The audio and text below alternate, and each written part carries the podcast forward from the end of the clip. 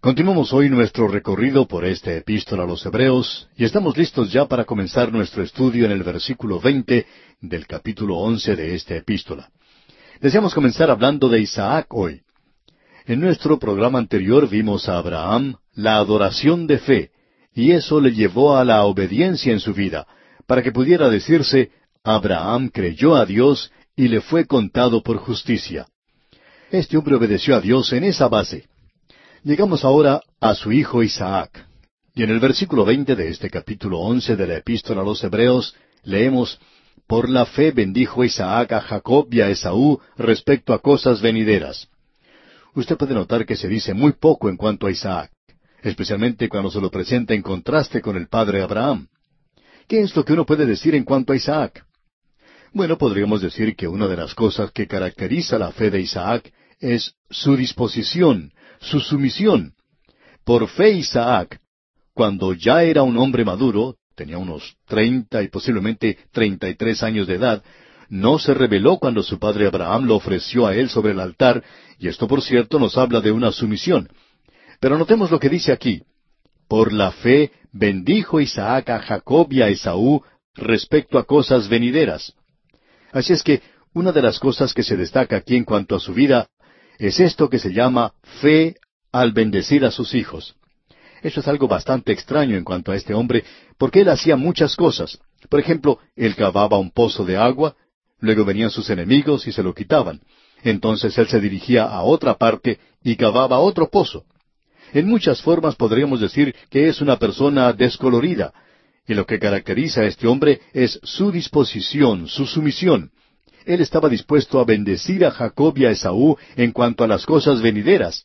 Sin embargo, no había nada en el presente inmediato que causara que él los bendijera. Llegamos ahora al versículo 21. Y aquí sí que tenemos a una persona bastante colorida. Tenemos la adoración de fe aquí. Y en el versículo 21 de este capítulo 11 de la epístola a los Hebreos leemos, Por la fe Jacob, al morir, bendijo a cada uno de los hijos de José y adoró apoyado sobre el extremo de su bordón. Uno podría decir de estos hombres, Isaac y Jacob, que la adoración constituía la misma cosa que constituía para su padre Abraham, pero aquí se nos dice que él adoraba apoyado sobre el extremo de su bordón. Jacob vivió una vida de fe en relación a su padre y a su hijo José y a sus nietos. Esto se nos presenta de una manera muy clara en una de las cosas que se señala de su vida cuando estaba por morir. Uno debe esperar hasta el fin de la vida de un hombre antes de poder decir que ese era un hombre de fe. Pero él, en esa ocasión, bendijo a los hijos de José. Ellos eran sus nietos. Y él adoró apoyado sobre el extremo de su bordón. Hay muchas cosas que se puede decir en cuanto a él. Aquí tenemos una ilustración de la naturaleza humana, y esto revela que por gracia sois salvos.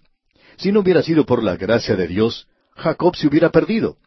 Él no tenía ningún mérito humano, ninguno de ninguna manera. Quizá ese sea el mismo cuadro de cada uno de nosotros. Nada hay que mi mano pueda brindar, solo a tu cruz me puedo aferrar. El fundador de la misión al interior de China, el doctor Hudson Taylor, tenía una manera de enfatizar el hecho de que uno no es nada.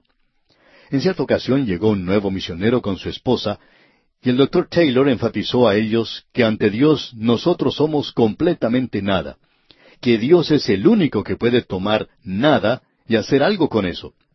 Por fin, un día ese joven vino ante el doctor Taylor y le dijo, Es muy difícil para mí el pensar que soy nada. A lo que el doctor Taylor contestó, Joven, usted es nada y debe aceptar la palabra de Dios por ello. No es necesario que usted lo crea por sí mismo. Sencillamente acepte la palabra de Dios por ello. Este hombre Jacob, pues, es un cuadro de la naturaleza humana. Se habla mucho hoy en cuanto a la psicología del cuidado prenatal, del cuidado natal, del cuidado postnatal, y cuán importantes son esas cosas en la vida de una persona. El ginecólogo y el psicólogo le dan mucho énfasis al cuidado prenatal, al cuidado natal y al cuidado postnatal. El cuidado prenatal es, por supuesto, antes del nacimiento. El cuidado natal es durante el nacimiento de la persona, y el cuidado postnatal es después del nacimiento. Ahora, ¿qué puede decirse de Jacob? Bueno, se nos dice en la Biblia que cuando su madre Rebeca estaba por dar a luz, y eran mellizos, Esaú y Jacob, que estos dos estaban luchando dentro del vientre de ella. Aún en un tiempo tan temprano, Jacob estaba luchando para tratar de sacar ventaja de su hermano. Y en el momento del nacimiento, luchando aún. Él es el último en nacer, pero tenía su mano trabada al calcañar de Saúl. Así es como él nació, asido, agarrado a su hermano por el talón, y eso fue lo que fue toda su vida. Luego tenemos el cuidado postnatal, es decir, después del nacimiento. Jacob era un engañador, él era un bribón, y usted recordará en el estudio que tuvimos en el libro de Génesis hace ya bastante tiempo, que le dimos mucho énfasis en esa ocasión al hecho de que Jacob era un bribón. Pero Dios luego transformó su vida. En primer lugar, tenemos en la vida de ese hombre fe en relación a su padre. Bueno, él era un engañador. Dios le había prometido a él la bendición y no podía esperar. Él tuvo que tomarla por un método bastante engañador. Luego, más adelante, él también fue engañado. Él ya no era el engañador, sino que fue engañado. Usted recordará que temprano en su vida, este hombre Jacob tuvo que abandonar su hogar. Él pasó la noche en Betel, extrañando su hogar, pero aún no había ocurrido ningún cambio en su vida. Luego él llegó a vivir en la casa de su tío Labán, siempre utilizando su propio ingenio. Luego Dios tuvo que detenerle cuando regresaba a su tierra, y Dios luchó con él esa noche cerca del arroyo de Jaboc. Luego Dios le bendijo. Pero usted se da cuenta que el pecado que él había cometido antes vuelve a presentarse ante él en este jovencito José. Usted recuerda cómo los hermanos de José llevaron ese saco de muchos colores que él había tenido, pero que ahora estaba lleno de sangre. Y le preguntaron a Jacob si ese era el saco de su hijo, si lo reconocía. Él comenzó a llorar, pero en la misma forma en que él había engañado, él estaba siendo engañado ahora, en relación a su propio hijo. Dios visita la iniquidad de los padres sobre los hijos. Y por cierto que aquí tenemos un ejemplo de esto.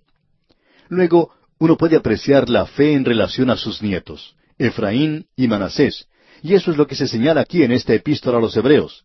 Y eso no ocurre hasta cuando se llega al fin de la vida del hombre.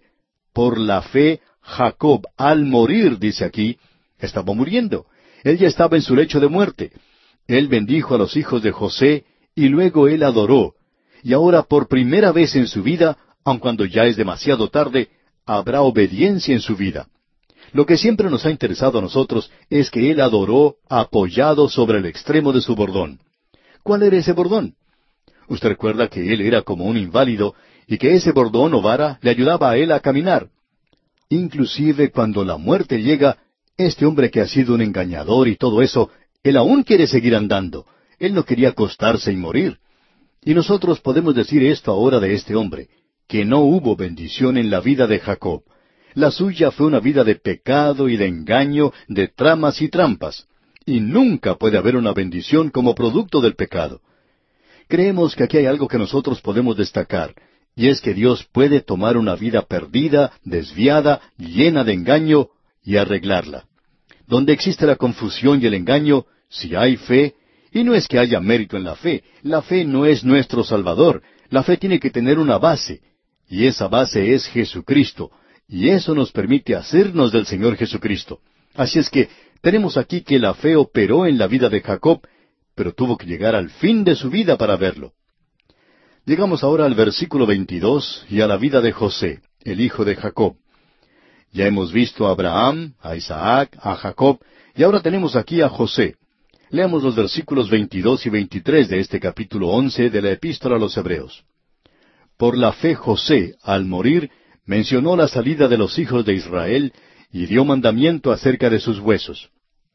Estamos seguros que el escritor, guiado por el Espíritu de Dios, pudo haber seleccionado muchos incidentes en la vida de José que podrían ilustrar su fe. Estamos seguros que uno podría, por ejemplo, haber tomado el incidente cuando José se encontraba en la prisión y uno pensaría que cuando se encontraba en Egipto, eso sería el fin. Muchos de nosotros hubiéramos clamado en una situación similar, pero no es eso lo que José hace. Y hay muchas otras cosas en la vida de José que podrían destacarse, pero en realidad, qué contraste el que hay entre él y su padre Jacob. Ahora nosotros no tocamos nada en cuanto a Jacob, y podemos decir lo siguiente en cuanto a José. No hay ninguna falta ni marca en su vida es un hombre que ha sido elevado a una posición muy alta en una corte extranjera, y probablemente no hay ningún otro en todo el Antiguo Testamento que sea más un tipo del Señor Jesucristo que Él. Y aún así, es un hombre que nunca es usado en la Escritura como una figura o tipo. Ahora, la analogía es realmente sorprendente, y quisiéramos destacar algunas cosas quizá rápidamente en cuanto a esto. José era el hijo más amado. El Señor Jesucristo también lo fue. Él tenía un saco de muchos colores, lo cual lo destacaba entre sus hermanos, y esto le daba a él cierta autoridad sobre sus hermanos. José tuvo una visión. Sus hermanos pensaban que era un soñador. Y usted recuerda que el Señor Jesucristo vino con un mensaje y ellos pensaron que él era un soñador. José obedeció a su padre. Y el Señor Jesucristo dijo que había venido a hacer la voluntad de su padre. Los hermanos de José le odiaban. El Señor Jesucristo por su parte dijo, a lo suyo vino y los suyos no le recibieron. El padre de José le envió a buscar a sus hermanos. El Señor Jesús vino a este mundo a buscar a los perdidos. José encontró a sus hermanos en el campo ya que eran pastores. Y los pastores de noche vinieron al Señor Jesús cuando ya había nacido. Los hermanos se burlaron de José y le rechazaron. Así es como le trataban. Y lo mismo ocurrió con el Señor Jesucristo. Los hermanos de José trataron de matarle. Y estas analogías, por cierto, que continúan a través del Señor Jesucristo. José fue vendido como un esclavo por treinta piezas de plata. La túnica de José fue untada con sangre. Y lo mismo ocurre con los vestidos del Señor Jesucristo. Los soldados echaron suerte por ellos, con su sangre en el vestido. José fue vendido a Egipto. Dios le levantó allí para salvar al mundo. El Señor Jesucristo fue hasta la muerte. José fue tentado por el mundo de la carne y del mal. El Señor Jesucristo también lo fue. José llegó a ser el Salvador del mundo gentil de aquella época. El Señor Jesucristo vino a buscar y a salvar a todos, a los judíos y a los gentiles. Cuando está en el trono, José da pan a la gente, y el Señor Jesucristo hizo esto. José tomó una esposa gentil en Egipto. El Señor Jesucristo está llamando a un pueblo de este mundo para su nombre, y luego tenemos que estos hijos de Jacob van a ese lugar, los reconoce José, y luego se hace conocer ante ellos. Y algún día el Señor Jesucristo vendrá a hacerse conocer ante sus propios hermanos. Algo interesante en cuanto a este hombre es que tenía fe en el sueño que recibió. Tuvo fe cuando fue arrojado a la celda. Tuvo fe en Egipto. Y eso es lo que le mantuvo a él en esa situación. Pero al llegar al fin de su vida, uno pensaría que hubiera quedado satisfecho con Egipto. Pero no es así con este hombre. Él dijo que cuando llegaran los días en que los hijos de Israel dejaran la tierra de Egipto, que llevaran de ese lugar sus huesos. Ahora, ¿por qué no podían ellos llevar su cuerpo en ese momento y sepultarlo en la tierra de Efraín? Bueno, la razón, según opinamos nosotros, es algo bastante obvia, ya que él era un héroe nacional. Pero llegó al trono un faraón que no conocía a José, y los hijos de Israel salieron de ese lugar, llevaron sus huesos y los sepultaron en Siquem, en el país samaritano. Allí ellos pueden señalar el lugar de la tumba de José donde están sepultados sus huesos. Bueno, no están allí posiblemente, pero ellos lo tomaron y lo llevaron a esa tierra. Así es que tenemos aquí este informe en cuanto a José. Avanzamos ahora muchos años, y los hijos de Israel se encuentran en la tierra de Egipto. Y el versículo 23 de este capítulo 11 de la epístola a los Hebreos dice, Por la fe Moisés, cuando nació, fue escondido por sus padres por tres meses, porque le dieron niño hermoso, y no temieron el decreto del rey. Moisés tenía padres piadosos, ellos estaban dispuestos a tomar una posición. La fe de ellos en realidad llega a existir antes de que naciera Moisés. Y en el versículo 24 leemos, Por la fe Moisés, hecho ya grande, rehusó llamarse hijo de la hija de Faraón. Usted puede observar la obra de la fe, amigo oyente. Él creció en el palacio de Faraón y podría haber llegado a ser el próximo Faraón. Así es que tiene que tener fe para elegir correctamente. Y él hizo eso. Y en los versículos 25 y 26 leemos, escogiendo antes ser maltratado con el pueblo de Dios que gozar de los deleites temporales del pecado, teniendo por mayores riquezas el vituperio de Cristo que los tesoros de los egipcios, porque tenía puesta la mirada en el galardón. Alguien más, aparte de Abraham, pudo ver el día del Señor Jesucristo y regocijarse, y ese fue Moisés. Y en el versículo 27 leemos, Por la fe dejó a Egipto, no temiendo la ira del rey, porque se sostuvo como viendo al invisible. Él tiene fe para actuar, y la fe le guía a las acciones que él realizó. Hay personas que por mucho tiempo hablan en cuanto a que creen esto, que creen aquello, sin embargo no hacen nada. A ellos debemos decirles que la fe se revela a sí misma en la acción. Dios salva sin obras, pero la fe que salva, amigo oyente, tiene sus obras. Así es que este hombre aquí abandonó a Egipto, no temiendo a la ira del rey, porque se sostuvo como viendo al invisible. Y el versículo 28 continúa, Por la fe celebró la Pascua y la aspersión de la sangre, para que el que destruía a los primogénitos no los tocase a ellos. Aquí podemos apreciar la fe para obedecer a Dios. Dios dijo que hiciera eso, y Él lo hace. Uno tiene estos ejemplos en la vida de este hombre. Él dejó los placeres del mundo. Él ahora ha salido al desierto y luego regresará y sacará a su propio pueblo. Tiene la fe para obedecer a Dios allí. Y en el versículo 29 de este capítulo 11 de la epístola a los Hebreos continuamos leyendo, Por la fe pasaron el mar rojo como por tierra seca, e intentando los egipcios hacer lo mismo, fueron ahogados. ¿De quién es la fe mencionada aquí? ¿La fe de los hijos de Israel? Ellos no tenían ninguna fe. Esta gente le dijo a Moisés cuando observó que se acercaban los carros de Faraón, regresemos a Egipto lo más pronto posible. Hemos cometido una equivocación al salir de allí. Fue la fe de Moisés, amigo oyente. Él se acercó a la orilla del mar y con su vara hirió las aguas, y fue por su fe que las aguas se partieron y ellos pudieron marchar hacia la otra ribera. Y luego ellos cantaron el cántico de Moisés. Ellos estaban identificados con Moisés. Pero debemos comprender que fue la fe de Moisés la que hizo eso. Dejamos esto ahora y llegamos a la época de Josué. Leamos el versículo treinta. Por la fe cayeron los muros de Jericó después de rodearlos siete días. Aquí tenemos la mirada de fe.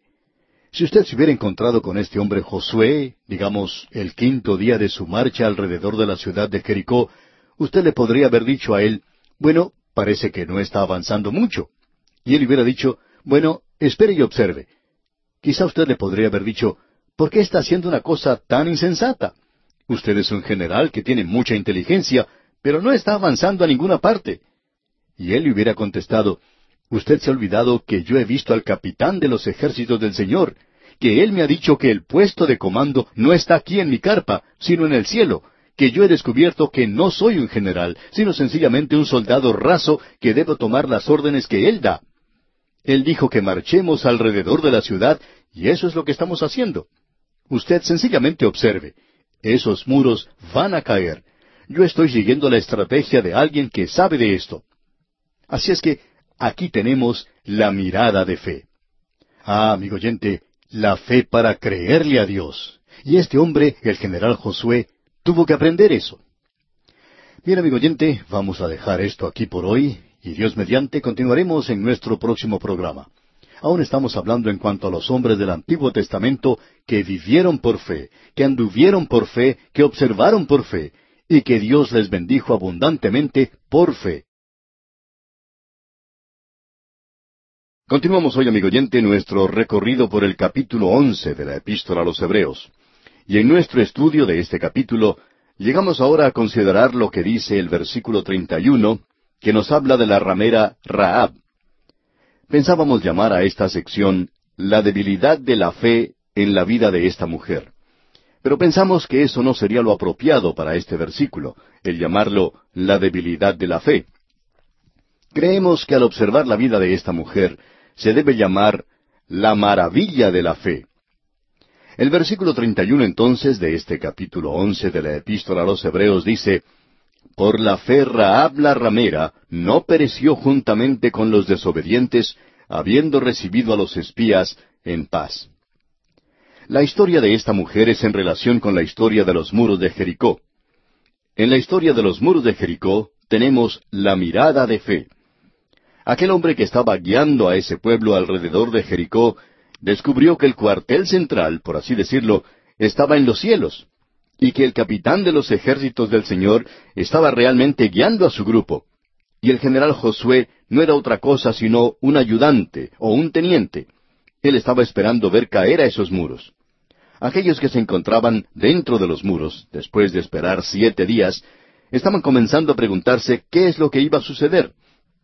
Ahora sabemos que dentro de esa ciudad se encontraba esta mujer, Raab, y de ella se nos dice, por la fe Raab, la ramera, no pereció juntamente con los desobedientes. Hace algunos años apareció un libro titulado La religión en lugares insospechados. No sabemos si se incluyó en ese libro a Raab, nunca lo leímos, pero el título llama bastante la atención. La religión en los lugares insospechados. Bueno, ella tendría que haber sido incluida en ese libro porque ese sería, por cierto, el último lugar donde uno iba a buscar la fe. Ella vivía en una ciudad muy malvada, pagana, perdida, y ella no solo vivía allí, sino que practicaba la profesión más antigua. Se había considerado que aquellos que practicaban esa profesión eran pecadores hasta recientemente, ya que ahora nosotros, ah, hemos avanzado mucho y tenemos una nueva moralidad en el presente. Pero esta mujer era una pecadora, y sin embargo se nos dice aquí, por la fe Raab la ramera, no pereció juntamente con los desobedientes. Estamos seguros que el intendente o el alcalde de la ciudad y muchos otros hombres que ocupaban altos cargos allí pensaban que ellos eran lo suficientemente buenos como para ser salvos. Pero no fue así. Se nos dice que ellos perecieron en la ciudad por una sencilla razón. Ellos no creyeron. La forma en que Dios actuó en cuanto a esta ciudad es una forma bastante peligrosa. Hay muchos críticos que encuentran fallas con Dios por haber destruido a la gente de Jericó. En cierta ocasión había un profesor de universidad que lloraba mucho cada vez que hablaba de esta gente que había muerto allí en la ciudad de Jericó. Una de las cosas que llamaba la atención a los alumnos era que este profesor que demostraba tan poco interés en otras personas, hasta los estudiantes, lloraba tanto cuando pensaba en la gente de Jericó que ellos habían sido destruidos. Ahora observemos por unos momentos qué fue lo que esta mujer hizo en realidad, porque ella hizo realmente algo. Ella expresó su fe de una forma muy directa. Cuando la ciudad estaba ya a punto de ser destruida, el pueblo de Israel había cruzado por el río Jordán, y cuando se informó a la gente de Jericó, la ciudad fue cerrada inmediatamente, es decir, se cerraron las puertas de la ciudad porque ellos nunca habían pensado que durante la época de las inundaciones esa gran cantidad de gente iba a pasar a través del río Jordán. No había ningún puente para que ellos pudieran cruzar. El río se estaba desbordando en esa ocasión. ¿Cómo podría pasar tanta cantidad de gente al otro lado? Así es que la gente no se preocupaba hasta cuando terminara la época de las inundaciones. Tenían tiempo entonces de preocuparse. Pero ahora este pueblo se encuentra alrededor de la ciudad. Aparentemente la ciudad de Jericó se había dado cuenta del método que se usó, pero en realidad Dios le dio a la ciudad una oportunidad para ver si la gente de allí se volvía en fe a él. José pues envió a unos espías dentro de la ciudad, y allí había una ramera, una mujer que practicaba la profesión más antigua, y ella entró en contacto con estos hombres. Tal vez les hizo una proposición, no sabemos si ellos aceptaron o no, pero lo que sí sabemos es que ellos le informaron a ella muy claro cuál era su misión, y que ellos necesitaban protección, y que Dios iba a entregar la ciudad en las manos de ellos. Ellos por lo menos le informaron esto a ella, y ella los tomó y los ocultó en su casa. Pensamos que al hacer esto, ella estaba arriesgando su propia vida. Ella entonces le pidió a estos hombres un favor. Ella les dijo, Cuando ustedes se apoderen de la ciudad, yo quiero que se acuerden de mí y de mi familia yo quiero que ustedes nos salven a nosotros. Y ellos hicieron esa promesa. Ellos le dijeron, tú deberás poner en la ventana este cordón de grana. Y cuando Josué se apoderó de la ciudad, él tuvo mucho cuidado de salvar la vida de esta mujer y a los de su casa. Su testimonio fue algo así. En el libro de Josué capítulo dos, versículos nueve al once leemos, Sé que Jehová os ha dado esta tierra. Aquí está hablando Raab porque el temor de vosotros ha caído sobre nosotros, y todos los moradores del país ya han desmayado por causa de vosotros.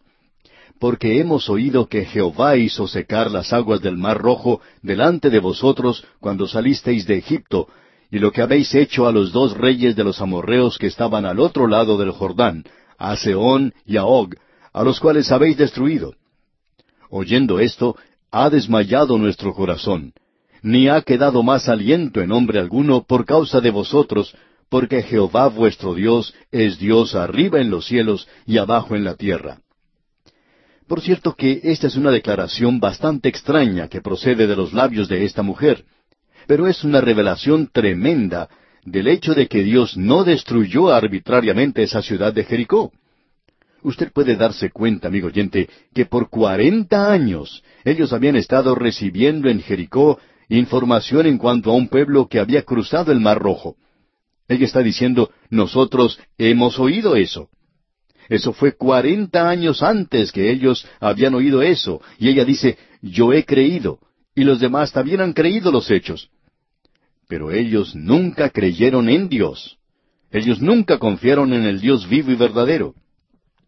Más adelante, ellos se enteraron de cómo Dios estaba guiando a este pueblo, y que Él les había dado la victoria al otro lado del Jordán contra los amorreos, y esta ciudad debió haber sacado provecho de eso. Y ahora ellos cruzaron en forma milagrosa el río Jordán, y aquí los tenemos, frente a las puertas de la ciudad de Jericó. Ellos van a hacer algo muy fuera de lo común. ¿Qué es lo que estaba haciendo Dios? Él estaba dando a esta ciudad una oportunidad para que creyera en Él, para que confiara en Él, para que se volviera hacia Él. Creemos que debería ser obvio para cualquier persona que si Dios salvó a esa mujer que creyó en Él, entonces Él hubiera salvado al alcalde o a cualquier otra persona en la ciudad de Jericó si esa persona hubiera confiado en Él de la misma manera en que lo hizo esta mujer. Por tanto, Dios los hubiera salvado. Amigo oyente, Dios los vio a todos ellos en una sola base en la ciudad de Jericó. Él los vio a todos como pecadores, por cuanto todos pecaron y están destituidos de la gloria de Dios. Ella quizá pecaba más abiertamente que probablemente el alcalde de la ciudad. No sabemos nada en cuanto a este hombre, pero pensamos que su vida privada no hubiera resistido una inspección, amigo oyente, y estamos seguros que eso hubiera sido cierto en cuanto a muchos otros allí. Ellos eran pecadores, pero tuvieron cuarenta años para decidir si creían o no creían en Dios. Pero no creyeron. Y ahora, después de cuarenta años, todavía no creyeron en Él.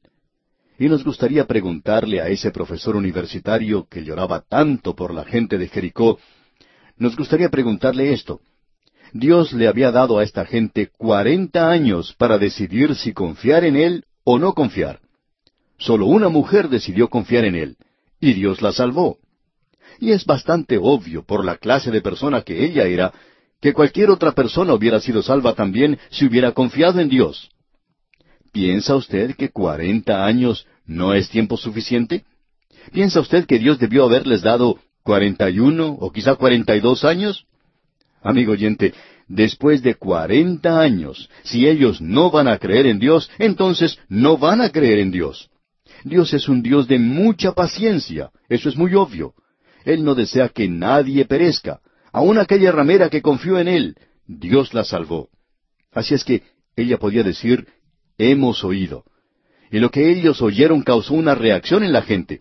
La gente creyó lo que había sucedido, creyó los hechos, pero ellos no confiaron en Dios. Si ellos hubieran confiado en Dios, entonces hubieran sido salvos. Esta mujer, pues, dio evidencia de que ella había creído en Dios, porque ella le dijo a los espías, yo sé que ustedes se apoderarán de la ciudad, y cuando hagan eso, quiero que ustedes me salven. Ella dio un paso de fe, y en ese paso de fe, ella arriesgó su vida. Usted puede apreciar, amigo oyente, que la fe comenzó a actuar. La fe siempre entra en acción. La fe no se sienta a un lado sin hacer nada. Y en el versículo 31 que ya leímos, vamos a leerlo una vez más, dice, Por la fe Raab la ramera no pereció juntamente con los desobedientes, habiendo recibido a los espías en paz. La fe viene por el oír y el oír por la palabra de Dios. Ella les había dicho a los espías que los habitantes de Jericó eran ya conocedores de lo que Dios había hecho por ellos, es decir, por los israelitas. Y dijo, nosotros creemos. O sea que ella dijo, yo confío en Él. Yo confío en Él de tal modo que estoy dispuesta a arriesgar mi vida. Y ella dio evidencia de la fe que tenía. Amigo oyente, usted puede apreciar en esta mujer la maravilla de la fe. Y hoy, en un mundo perdido, Dios no ve que un grupo de gente sea mejor que otro grupo de gente. Dios los ve a todos como pecadores. Y cuando cualquiera se vuelve a Dios, Dios le salva. Ahora en el versículo 32 de este capítulo 11 de la epístola a los Hebreos leemos, ¿Y qué más digo?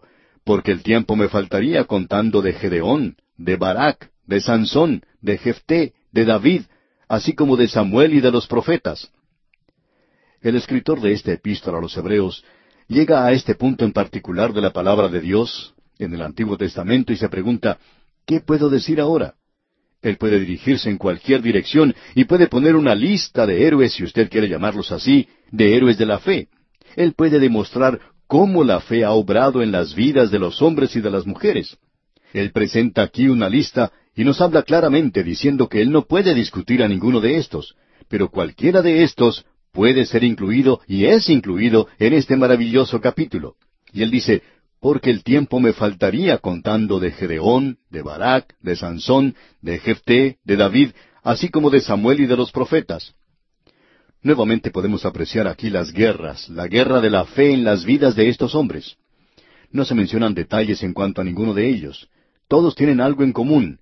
Cada uno de ellos mencionado aquí era un gobernante.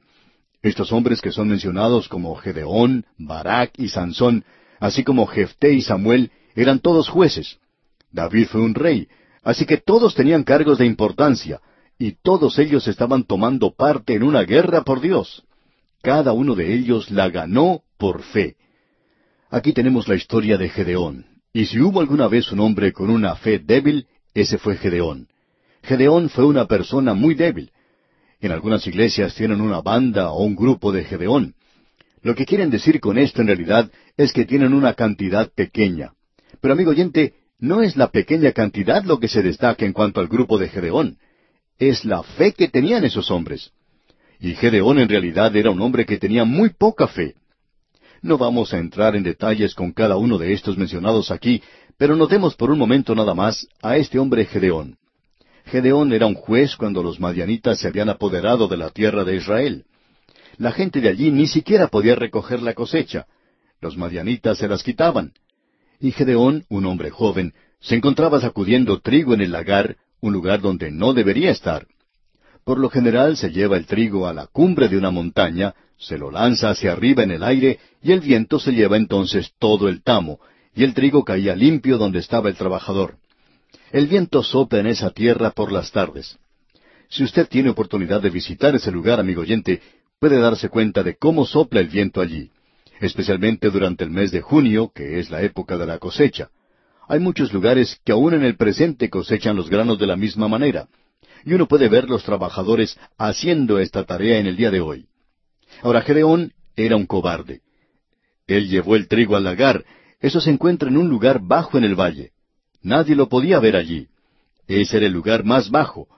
Y si uno quiere ver a una persona frustrada, mire a Gedeón allá abajo, cuando él lanza el trigo hacia arriba, y no hay nada de viento allí para hacer volar el tamo. ¿Y qué es lo que sucede entonces? Todo eso vuelve a caer sobre él y se le mete entre la ropa. No podemos pensar en nada que pueda ser más desanimador que lanzar el trigo de esta manera y que todo vuelva a caer sobre uno. Bueno, así era Gedeón. Fue en ese momento en que se le aparece el ángel de Jehová a Gedeón y le dice, varón esforzado y valiente. Bueno, esa no era en realidad la forma apropiada de dirigirse a Gedeón. Y éste pensó que el ángel tal vez estaba hablándole a otra persona. Creemos que él tal vez levantó la cabeza y dijo, ¿Quién? ¿Yo? Bueno, él es un gran cobarde, y está dispuesto a admitirlo. Él dijo que pertenecía a la tribu más pequeña. Mi familia, dijo, es una familia pequeña en la tribu, y yo soy el más pequeño de todos en la familia. Tú has elegido a la persona más insignificante de todas. Yo no soy nadie. Y Dios le contesta, Esa es la razón por la cual te he elegido, porque tú eres nadie. Yo quiero que tú me creas. Y usted descubre que Dios comenzó a fortalecer la fe de este hombre hasta que llegó un día que con solo trescientos hombres él fue capaz de derrotar a los madianitas. Amigo oyente, es la fe, la fe operando en la vida de este hombre. ¿Cuánta gente hoy, aun aquellos que son creyentes, piensan que tiene que haber alguna gran demostración, alguna gran reunión si es que algo va a ser de parte del Señor. Amigo oyente, Dios no actúa de esa manera. Nosotros pensamos que la obra más grande para Dios está siendo desarrollada por personas y por grupos pequeños en todas partes. Y uno puede ver esto en lugares realmente pequeños. Usted puede encontrar a creyentes que son realmente activos, que son verdaderos testigos del Señor. Uno no escucha mucho en cuanto a esto, esta gente no parece recibir ninguna clase de publicidad. Uno puede encontrar estos creyentes que ni desean siquiera que sus nombres sean mencionados. Algunos sufren persecución, pero son verdaderos testigos. Amigo oyente, hay muchos gedeones en el mundo hoy y ellos están actuando por fe, no creemos que sea el tamaño de la reunión, ni la grandeza de la publicidad, ni cosas por el estilo. Creemos que Dios está actuando en maneras misteriosas para realizar sus maravillas.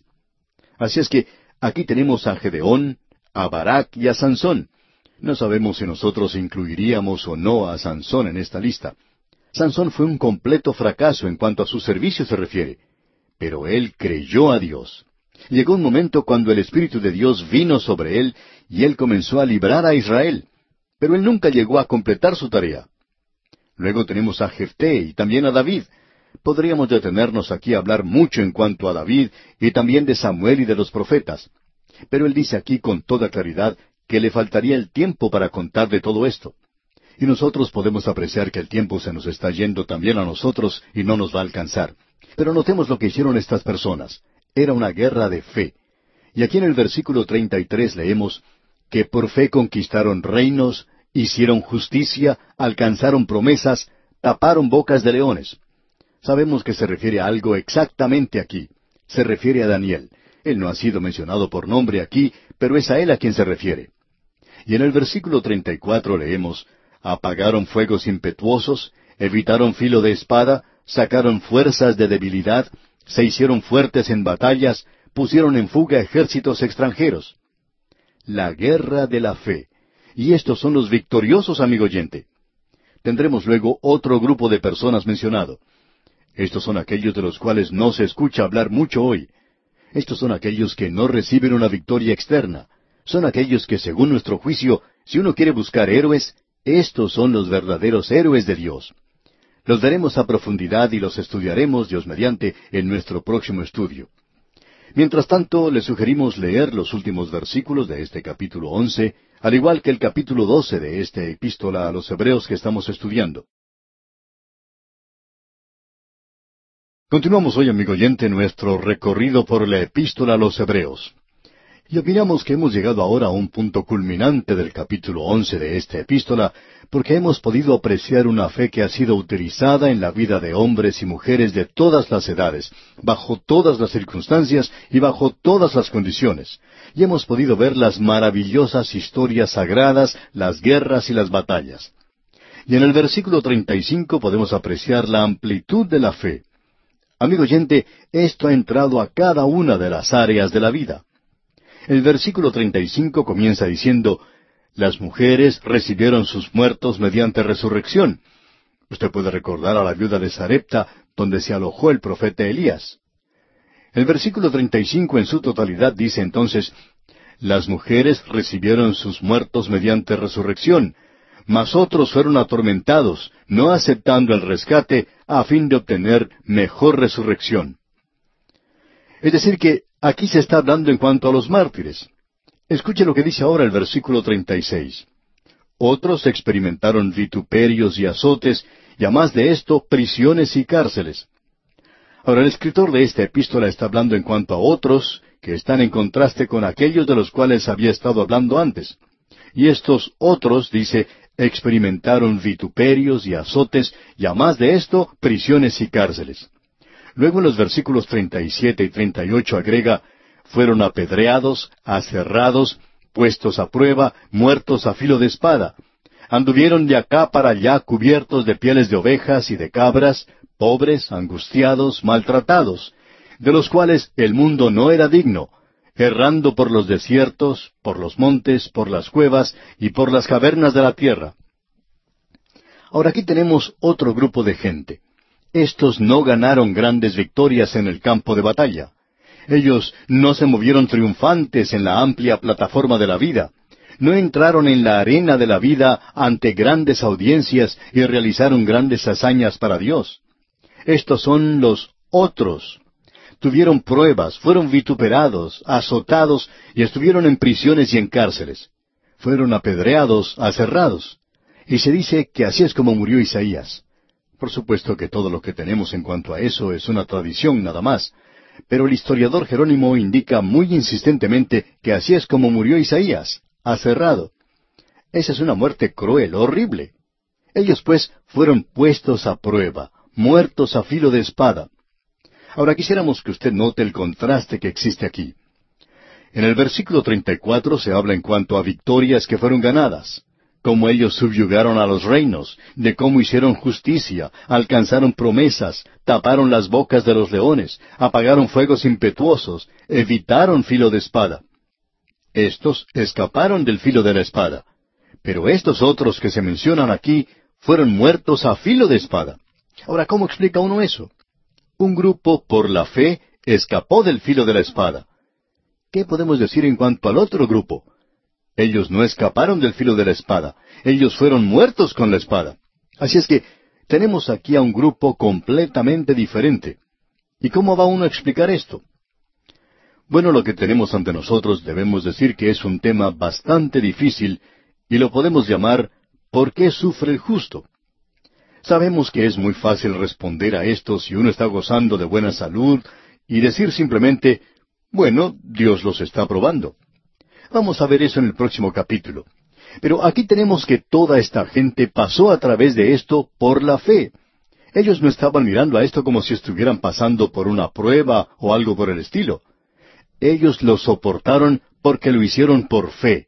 Ellos confiaron en Dios cuando el día era tenebroso, cuando la noche era larga, cuando el sufrimiento era tremendo, cuando no había en ninguna manera libertad para ellos. Otros fueron muertos a filo de espada. Estamos hablando de otros hoy. Es hermoso poder levantarse y citar un versículo de las Escrituras, como el Salmo 34, versículo 7, donde dice, El ángel de Jehová acampa alrededor de los que le temen y los defiende. Luego el versículo 19 dice, Muchas son las aflicciones del justo, pero de todas ellas le librará Jehová. Eso es algo maravilloso, amigo oyente. Y Dios hace eso. Pero ¿qué podemos decir en cuanto a los otros? Aquellos que no pudieron escapar del filo de la espada. ¿Qué podemos decir de aquellos que sufrieron? Esteban pudo mirar a los líderes religiosos de su día y decirles, ¿a cuál de los profetas no persiguieron vuestros padres? La vida del profeta nunca fue fácil, y Esteban mismo fue el primer mártir de la era cristiana. Y él continuó diciendo, y mataron a los que anunciaron de antemano la venida del justo, de quien vosotros ahora habéis sido entregadores y matadores. Eso fue lo que les dijo Esteban antes de que ellos le apedrearan y le dieran muerte.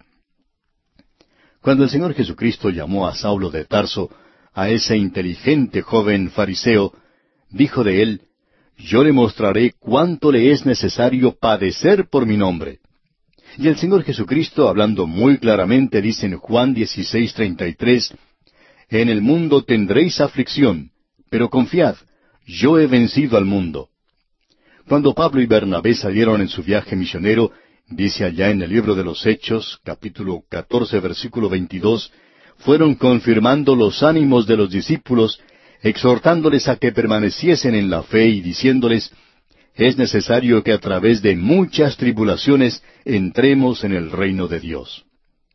Amigo oyente, hay muchas personas que demuestran su fe ganando batallas, demuestran su fe cuando son librados del peligro. Y luego hay otros, gran multitud de ellos, que sufren por la fe.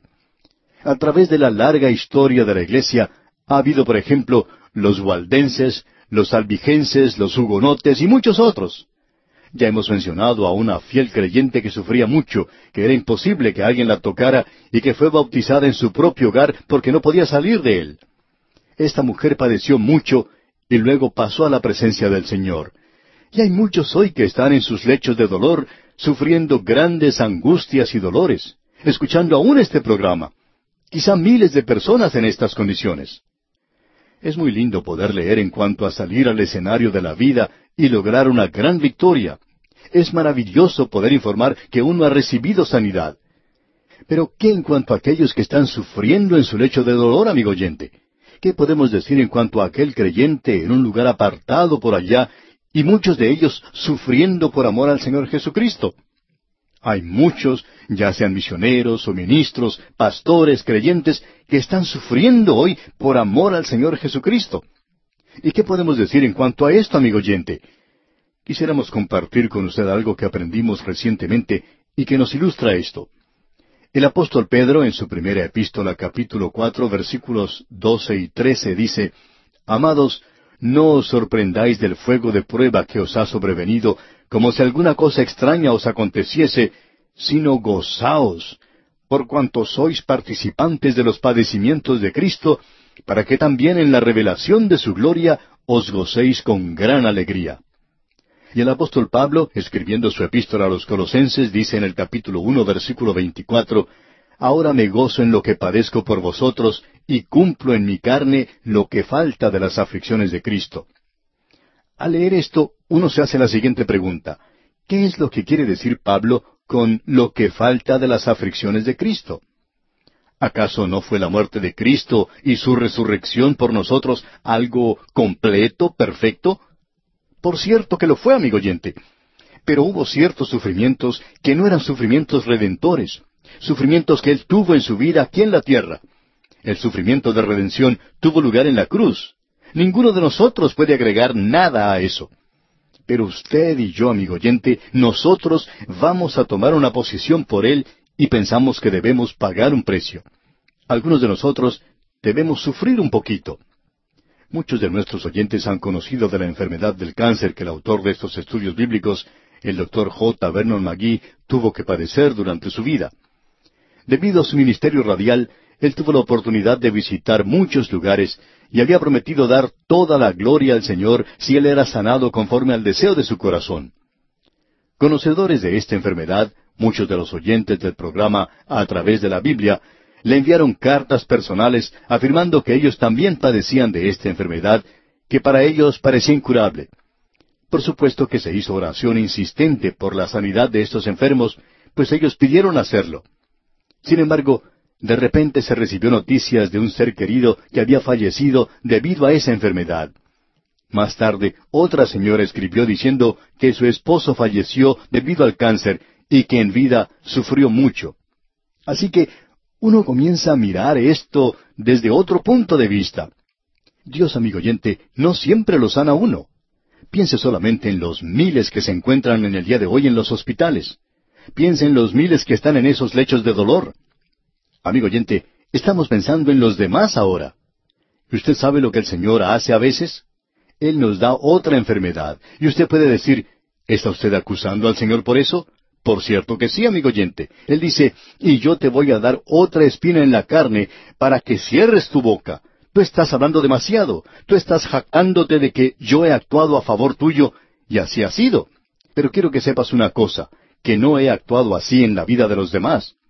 Después de todo, eso es un signo de que ellos son grandes santos. Ellos son los que en realidad están sufriendo. Ellos son los que conocen lo que la verdadera fe es.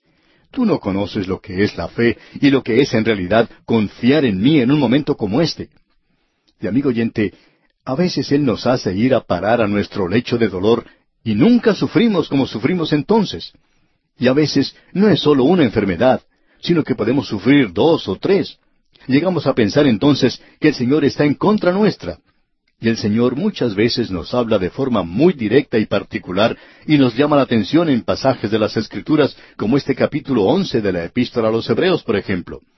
Y cuando pensamos que estamos sufriendo mucho, llegamos entonces a leer estas palabras que dicen, otros fueron puestos a prueba, muertos a filo de espada.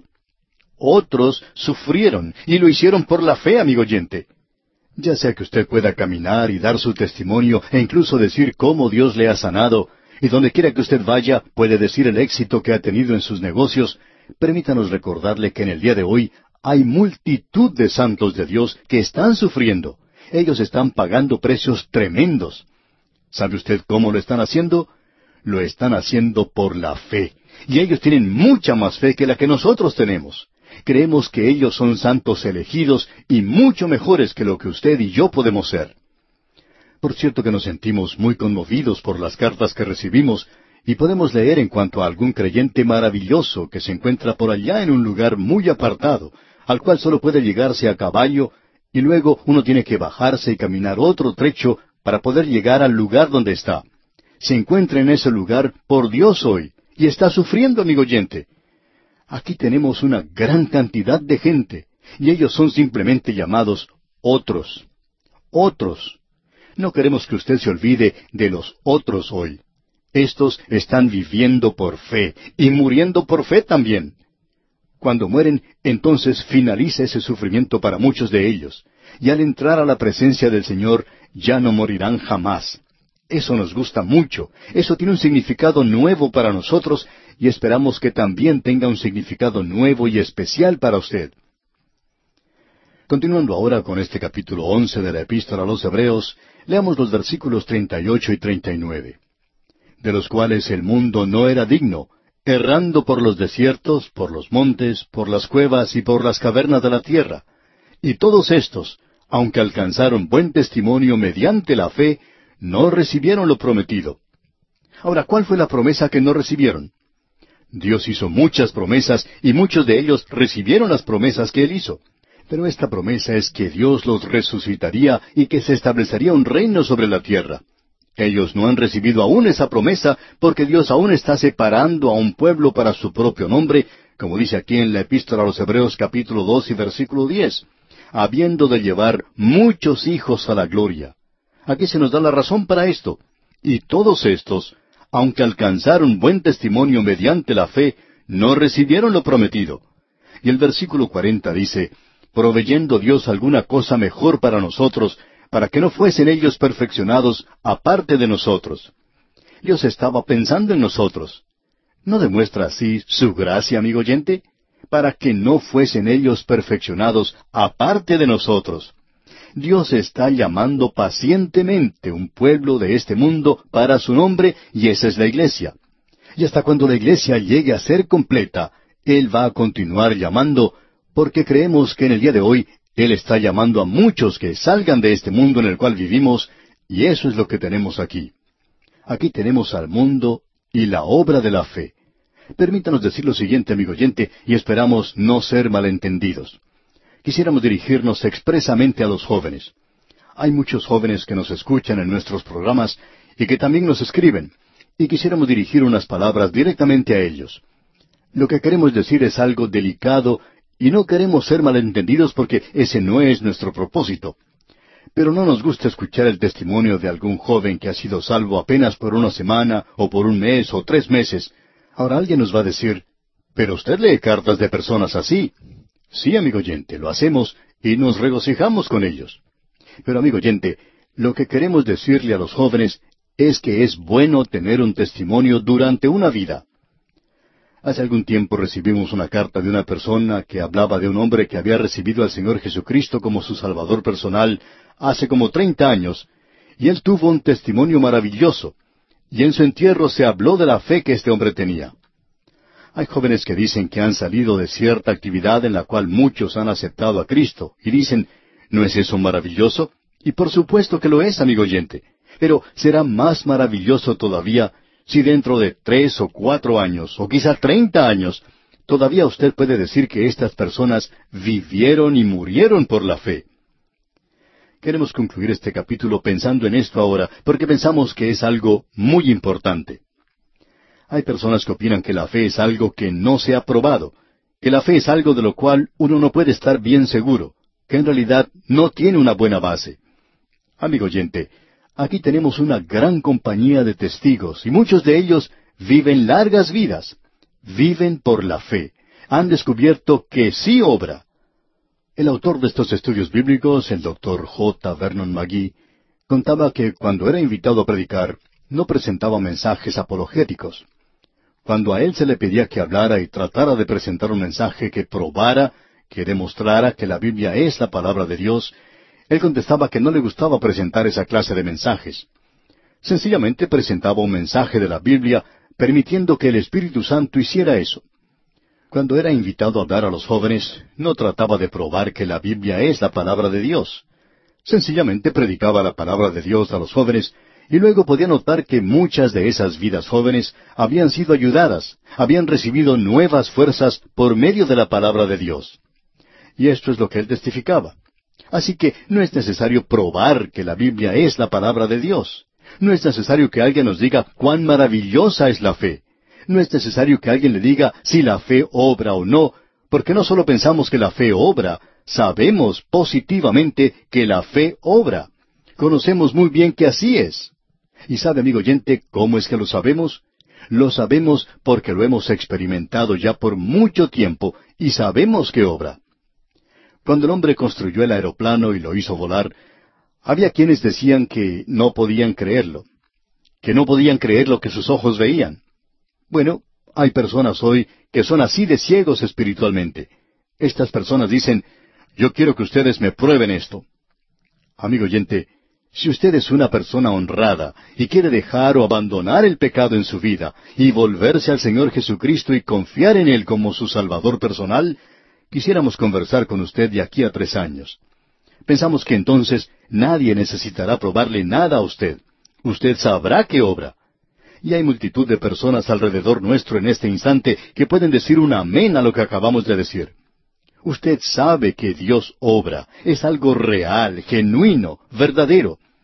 ¿Por qué no sale usted del mundo de la fantasía y entra a un mundo de realidad y encuentra por sí mismo lo que Jesucristo puede hacer por usted? Bien, amigo oyente, vamos a detenernos aquí por hoy. Retornaremos, Dios mediante, en nuestro próximo programa en la continuación de este estudio de la epístola a los Hebreos. Daremos consideración al capítulo 12 y esperamos que usted lea este capítulo para estar preparado y sacar así el mayor provecho posible.